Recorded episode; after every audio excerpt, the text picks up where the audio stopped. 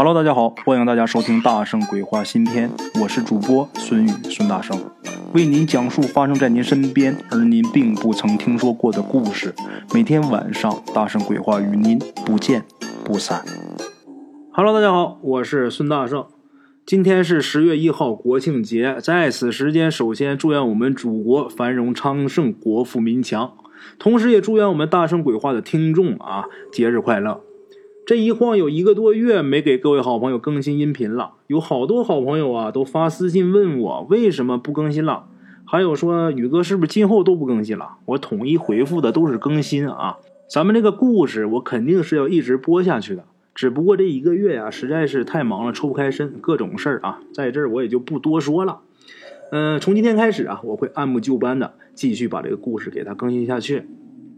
在这里啊，跟各位听众啊，首先说一声抱歉啊，尤其是我那会员老铁，人家花着钱呢，一直欠着人家一个月的故事。从今天开始，我会把这些故事一一给大家补上了啊，补发上去的。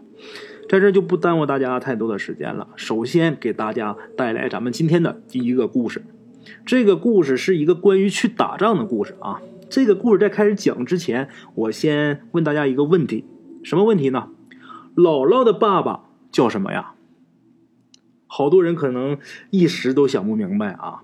跟大家说，叫外曾祖父，外曾祖父啊。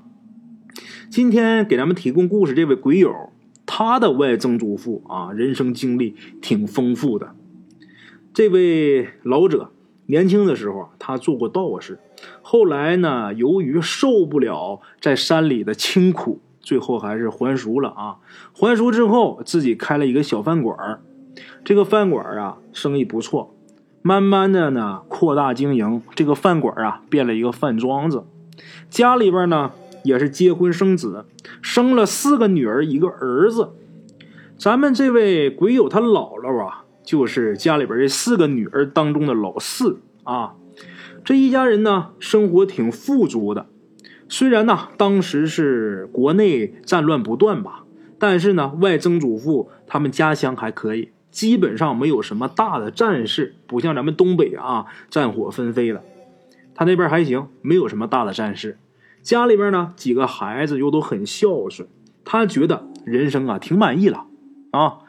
没想到呢，他最小的儿子，这小子啊，到了青春期的时候，把他给闹了一个头昏脑胀。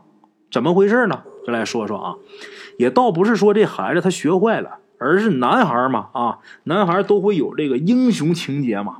又逢乱世，所以呢，这小子他特别想去当兵。知子莫若父啊，咱们鬼友他外曾祖父就知道他自己这个儿子他绝对当不了兵。先不说啊，这小子他有没有什么军人的气质之类的啊？先不说这个，就单说性格，那就差太远了。估计啊，这小子他真到了部队，就别说打仗，你就是操练两天，他就得死。当时呢，鬼友他外曾祖父就这一个儿子，他肯定是舍不得，知道自己儿子不行啊，就不敢让他去。可是呢，这小子当时啊，他是青春期，父母说他，他也不听啊。这小子他自己偷了好几次，都是没跑出这个城啊，都没出城，就被家里人又给抓回来了。啊，从这点来看呢，他还真不适合当兵。这是咱们说啊，家里人就劝他，就说呀，你看现在小鬼子也都打跑了，你说你死乞白赖，你非得要去打仗，你去打仗也是跟中国人打仗，你就打赢了，你也算不上英雄啊。但是这小子他不听啊，最后啊，他就绝食抗议。这家里边真没办法啊。正在这百感交集的时候，来这么一个客人，他们家来一客人啊。这客人是谁呢？为什么单独提他一下呢？这人挺厉害，他是谁？是鬼友他外曾祖父这么一个师兄。咱们前面说过啊，他曾经不是当过道士吗？啊，他外曾祖父虽然说还俗了，但是从小啊，他是在这个道观里边长起来的，师兄弟啊，就跟亲哥们是一样的。所以他现在虽然说还俗了，这些亲哥们啊，也是隔一两年呢，就总会有师兄啊、师弟啊来看他。有的时候呢，说是来看他，也是啊，借此来画个缘啊。这个山上实在过不下去的时候，他现在生意做挺好啊。有的时候来要换俩钱啊，换点吃的，换点物件，就这么经常来往着。这次还是一样，他的师兄啊来看他，那自己师兄来得好好招待呀。两个人呢喝着酒，吃着菜，喝着喝着，他就把自己儿子这个闹心的事儿啊就说了。他的师兄一听啊，哎，这事儿我有办法，但是啊，虽说我有办法，但是你这孩子得封一个月，得封一个月啊，各位。他外曾祖父就说：“那太好了，那封一个月就封一个月吧，只要能把他这个念头给断了，是吧？封一个月不叫事儿啊？为什么呀？你看这小子现在他不就跟疯了一样吗？是吧？真能给他断了念头，封一个月不算事儿啊！就算他封几年，那也比他死在外头强啊！”他师兄一听啊，有你这话就行了啊，就这么的，把儿子叫出来，出来以后啊，就跟那儿子说啊，就说呀。这个，这是我师兄，你得叫伯父啊。这位伯父很慈祥，见到这小伙子之后啊，就说：“哎，几年不见大小伙子了，来陪伯父喝酒。”伯父，我不会。男子汉哪有不会喝酒的？去，自己买一瓶好的回来，咱们喝。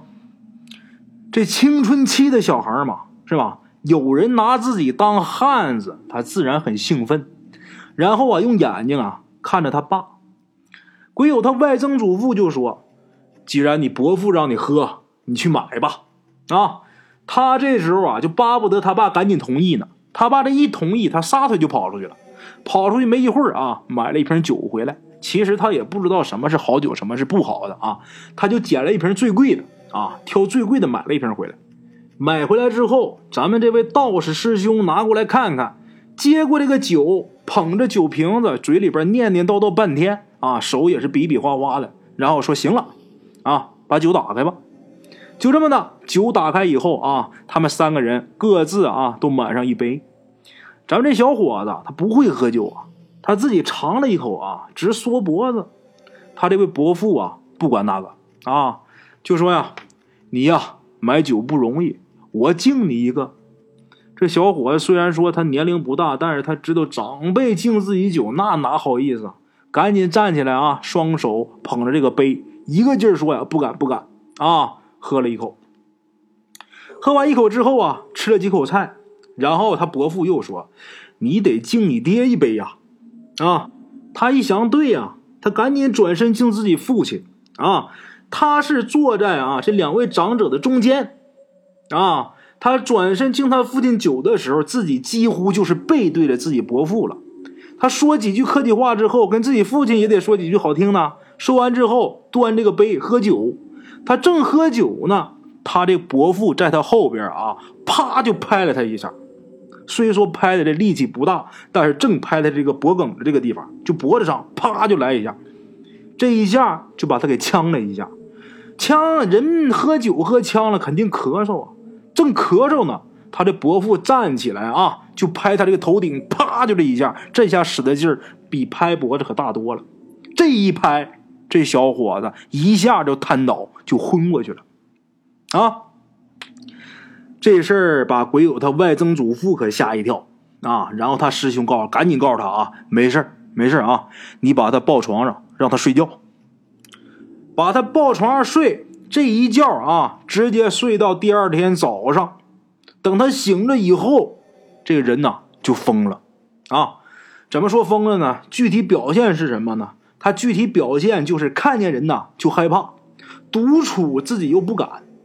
好在啊，他的伯父当时在他们家，他伯父只要在屋里边，他就好一点。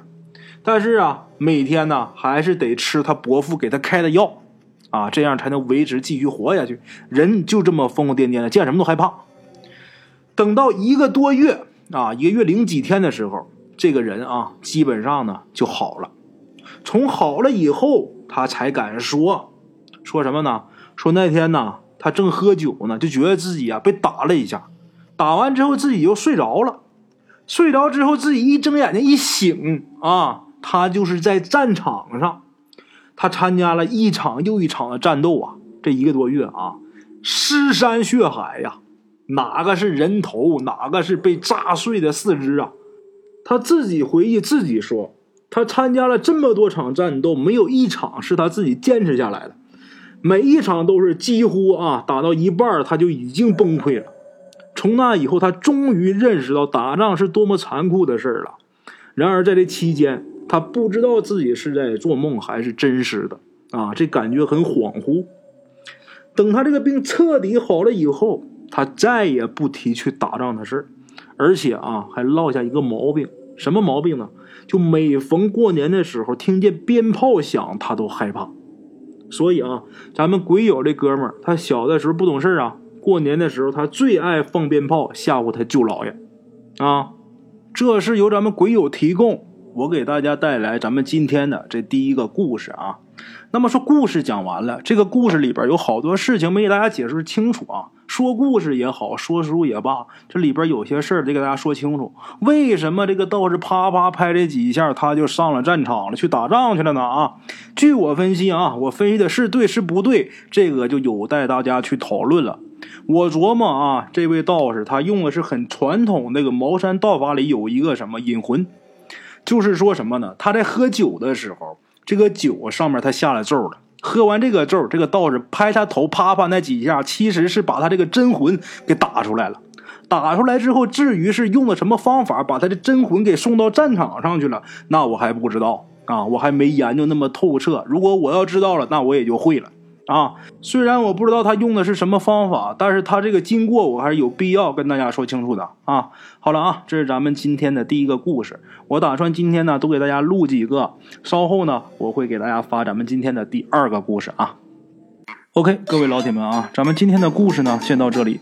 感谢各位好朋友的收听啊！我的投稿微信是幺八七九四四四二零一五，欢迎各位好朋友加我的微信，点赞、转发、评论。今天呢，故事先到这儿，咱们明天同一时间不见不散。